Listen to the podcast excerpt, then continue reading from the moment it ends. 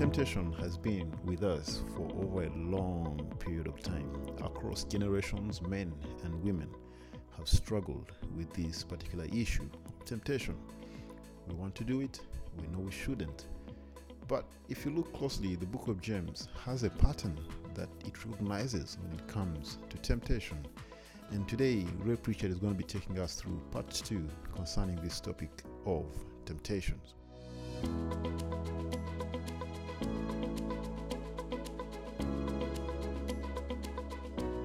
We're going to talk about the ugly baby and the concept or the plan of forward leaning defense. But before Ray can continue with part two, I want to remind you that every Monday, Wednesday, and Friday at 9 p.m. East African time, we have a live podcast called Cabin Devils. Come, let's pray together. Let's uh, talk about God's Word together just before we go to bed.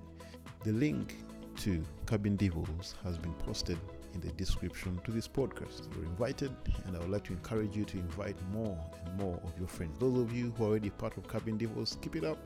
I'm really grateful and encouraged at the fact that you are a part of this ministry. I hope that you've been encouraged, and if you have, please go ahead and share that link with a friend so they can also be a part of Cabin Devils. Right now, let's have Ray Pritchard.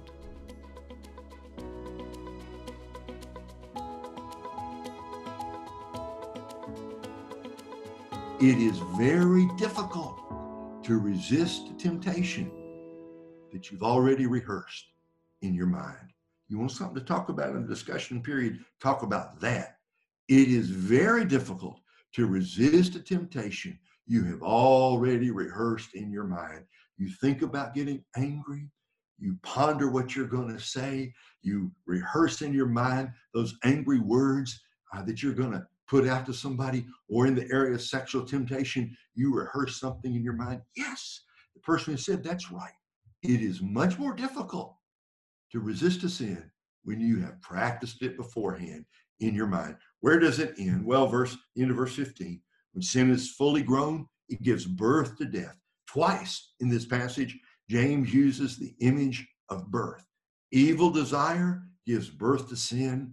Sin gives birth to death. Now, we prefer not to hear this. We don't want to talk about it in this metaphor of birth because, really, and I, I do understand, we all do, there's few things in life are more wonderful than the birth of a baby. Here in America, it's a big deal. Now you get pregnant and everybody knows about it. And then the gender reveal. I mean, that gender reveal, that's gotten really big on social media, on Twitter, especially on Facebook. You send out the invitations and you have the big party and the balloons, and you're going to find out if it's a boy or a girl. And I understand hardly anything in this world more wonderful than the birth of a baby. But James is reminding us, spiritually speaking, not all babies are beautiful. Sin, once conceived in the heart, leads only to death. Death to us, death to our relationships, and death in our relationship with God. When sin is full grown, it gives birth to the monster of death. There's nothing beautiful about that.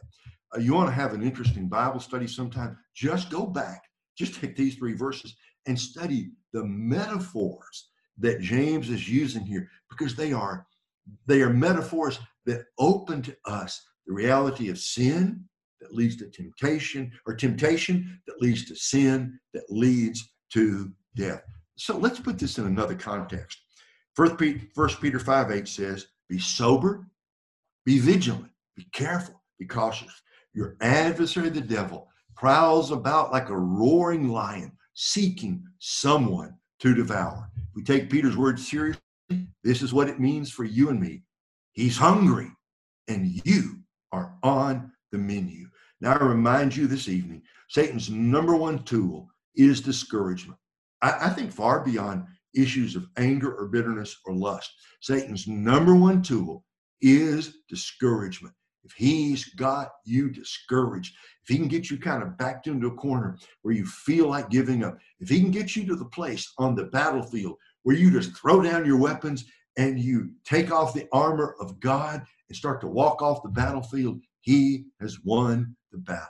So remember, his number one tool is discouragement, and he doesn't fight fair, doesn't fight fair. Now, shortly, what are we going to do about this? I want to give you three suggestions. Make a make one story, and then I'm done. Three suggestions, one story, and I am done. Shortly after 9/11, when the Al Qaeda terrorists attacked the World Trade Center in New York City and the Pentagon in Washington, D.C., the, the folks behind on our side uh, of the battle of terror, battle against terror, they came up with the concept of watch this forward leaning defense. Forward leaning defense. They said, if we wait for the bad guys to come to us, it's too late. It was too late once those terrorists had traveled from the Middle East to the United States. And the whole idea was we got to take the battle to where they are. They called that forward leaning defense. It's the same way in the spiritual life. If you wait until you're tired, it's too late. If you wait until you're in the, the furnace, it's too late. If you wait until you're under the starry skies with someone and it's uh, 11 p.m. at night and you're beginning to feel the temptation in one direction or another, my friends, it's almost too late then. We got to practice forward leaning defense. Let me give you three three suggestions to to arm yourself against Satan's attacks. Number 1, may I suggest to you that you begin to memorize the word of God. Now I know Word of Life is big on this. We've been big on this ever since the ministry started 75, 80 years ago. And there's a reason for this. Psalm 119, verse 11 Your word have I hid in my heart that I might not sin against you. Verse 9 How can a young man cleanse his ways? How can he make himself pure? By taking heed according to your word. John 17, 7. I sanctify, Jesus prayed, sanctify them, Lord, through your truth. Your word is truth. I wish, honestly, that 45 or 50 years ago, I had taken this as seriously as I'm trying to take it now. It's really only been in recent years. I've, I've always tried to memorize scripture, but in recent years, I've, I've tried to memorize bigger chunks of scripture. And so the book of Galatians, I managed to memorize that, and First Thessalonians and the book of James. And yeah, that, that took me a, a, number of months to do. It's not easy to do, but I think it's really been a blessing to my heart. So let me tell you a story. This comes from the years when Marlene and I were living in the city of Chicago, and I was pastoring on the west side, one of the western suburbs of the city of Chicago. In that church, we had a whole bunch of college and career age young people who came to our church. I mean, a whole bunch. And they came, we had a lot of medical schools nearby, a lot of colleges, universities. And so they were coming in and out of the church all the time. One day, a young man who was new to our church made an appointment to come in to see me. I knew his name and I had seen him around the church, but he was new. Like he'd been there maybe a month or so, or two months maybe, and I had not really gotten, I'd not really met him, and not really been able to talk to him. So what I'm saying is, some just he was coming in to see me, but I didn't know enough about him to know what it was he wanted to talk about. Fine-looking young man, single, uh, truly loved the Lord, was raised by missionary parents. Now he was teaching out in the public schools. Well, he came to see me and he said, Pastor Ray, I've got a problem. What is it? He said, I am struggling with my thought life.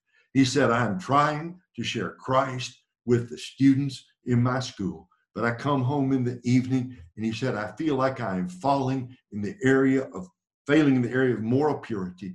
And I don't know what to do about it.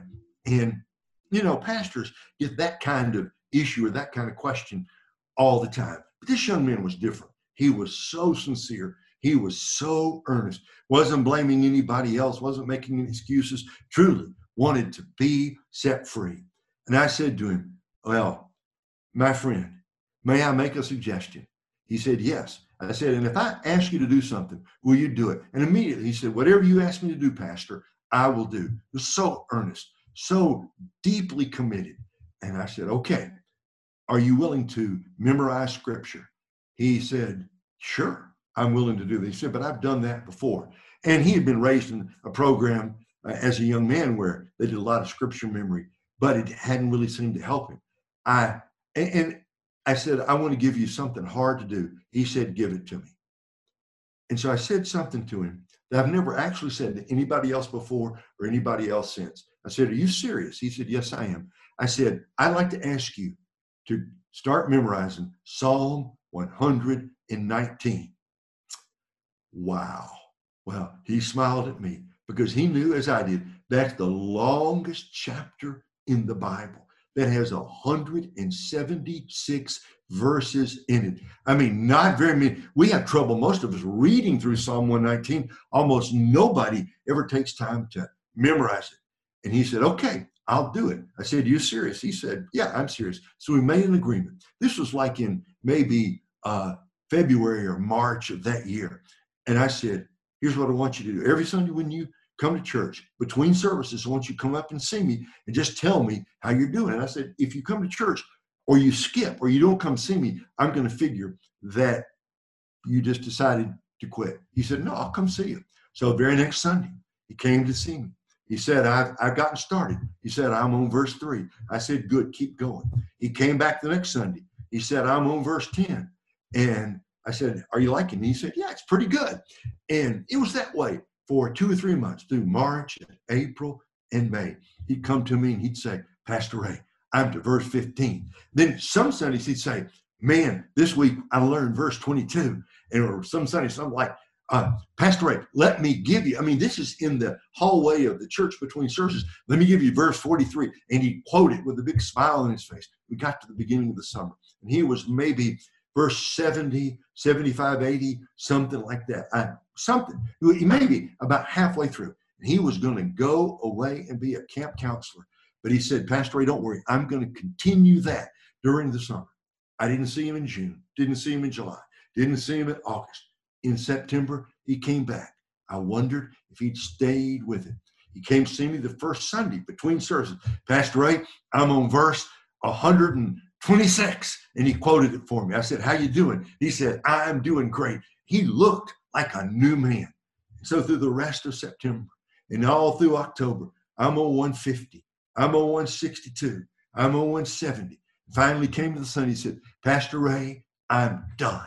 And I said, My friend, would you do me a favor? He said, Sure. I said, Would you come into my office and let me just sit down behind my desk and would you recite for me all of Psalm 119? He said, I'd love to. So the following Wednesday afternoon, he came in to see me. I sat down. He said, Do you mind if I stand up? I said, No, not at all. He stood up and he started to walk around. And as he walked around, he started with verse one and he began to quote all Psalm 119. He did it verse by verse. He did it word perfect. The only time he ever stopped was to say, Man, that's a great verse, or Pastor Ray, listen to this, or Man, that one's incredible, or that verse really, really helped me. He got all the way to the end of Psalm 119, all 176 verses he recited for me in my office. I congratulated him. I thanked him. I prayed for him. He was getting up from his seat and he was about to leave the room. And as he was leaving my office, I said, Hey, I just got one more question. He said, What is it? I said, How about that problem you had in the beginning? He said, It's gone. It's gone. It's gone. It's gone. Why should stories like that surprise us? The Bible says, The entrance of thy words giveth light. When the word comes in, the garbage has to go. When the word comes in, the junk has to go. When the word comes in, everything else that is standing between us and the Lord, it has to go. That was many, many, many years ago. I hear from that young man two or three times a year. He is now happily married to a Christian woman, and for almost 20 years now, they have been building a Christian family together for the glory of God. If he could talk to you this morning, he would say it was the entrance of the Word of God into his heart. Memorizing the Word changed his life. So that is my suggestion number one memorize God's Word. Number two,